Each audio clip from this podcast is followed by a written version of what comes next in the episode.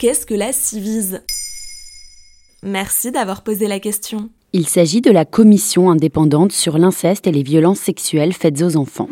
Elle a vu le jour le 23 janvier 2021, lorsqu'Emmanuel Macron a annoncé sa création sous la direction du secrétaire d'État chargé de la famille et de la protection de l'enfance. Le 16 mai 2022, cette commission itinérante se réunira à Paris. Depuis sa création, six rencontres ont été organisées, notamment à Marseille, Bordeaux, Toulouse ou encore Nancy. Mais quel est son but? La commission a pour objectif de mieux prévenir les violences dont sont victimes les enfants et en même temps de lutter contre l'impunité des agresseurs.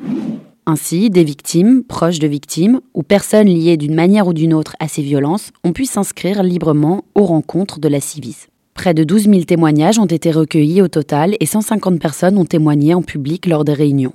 Il faut rappeler que ce mouvement de visibilisation et de sensibilisation sur l'inceste est très récent il découle notamment du travail d'enquête et de récit de la journaliste Charlotte Pudlowski et de sa série audio Ou peut-être une nuit, ainsi que de l'ouvrage de Camille Kouchner, La Familia Grande, qui partent toutes deux de leur expérience familiale pour raconter un phénomène de société largement ignoré et pourtant connu. On estime qu'en France, chaque année, 160 000 enfants sont victimes de violences sexuelles selon la Civise, et qu'une personne sur dix a vécu des violences dans son enfance. Quand ces faits ont été révélés, un proche sur quatre n'a rien fait. Et où en est-on depuis sa création?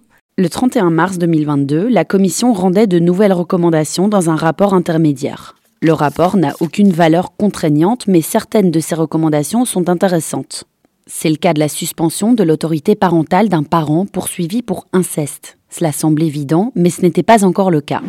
Autre point notable, la Civise recommande aussi de ne pas poursuivre les médecins qui dénoncent des violences et même d'encourager le signalement obligatoire par ceux-ci. En décembre 2020, une pédopsychiatre toulousaine avait été suspendue par l'ordre des médecins après avoir signalé des maltraitances sur un enfant. On lui reprochait d'avoir enfreint le secret médical. La commission a aussi mis en lumière les accusations de mensonges et de manipulation dont sont victimes les mères, souvent accusées d'instrumentaliser leurs enfants et de les monter contre leurs compagnons. Ce que certains psychiatres sont allés jusqu'à théoriser sous forme du syndrome d'aliénation parentale comme en témoigne un article publié sur Mediapart, un obstacle important à la lutte contre l'inceste. Néanmoins, la Commission s'inscrit dans un mouvement social positif de libération de la parole et surtout d'injonction à écouter, comme l'a dit le coprésident de la Civise, Édouard Durand. Rappelons aussi que 70% des plaintes déposées pour violences sexuelles concernant des enfants font l'objet d'un classement sans suite. Voilà ce qu'est la Civise. Maintenant, vous savez, un podcast écrit et réalisé par Johanna Cincinnatis. Ce podcast est disponible sur toutes les plateformes audio et pour l'écouter sans publicité, rendez-vous sur la chaîne Bababam Plus d'Apple Podcast.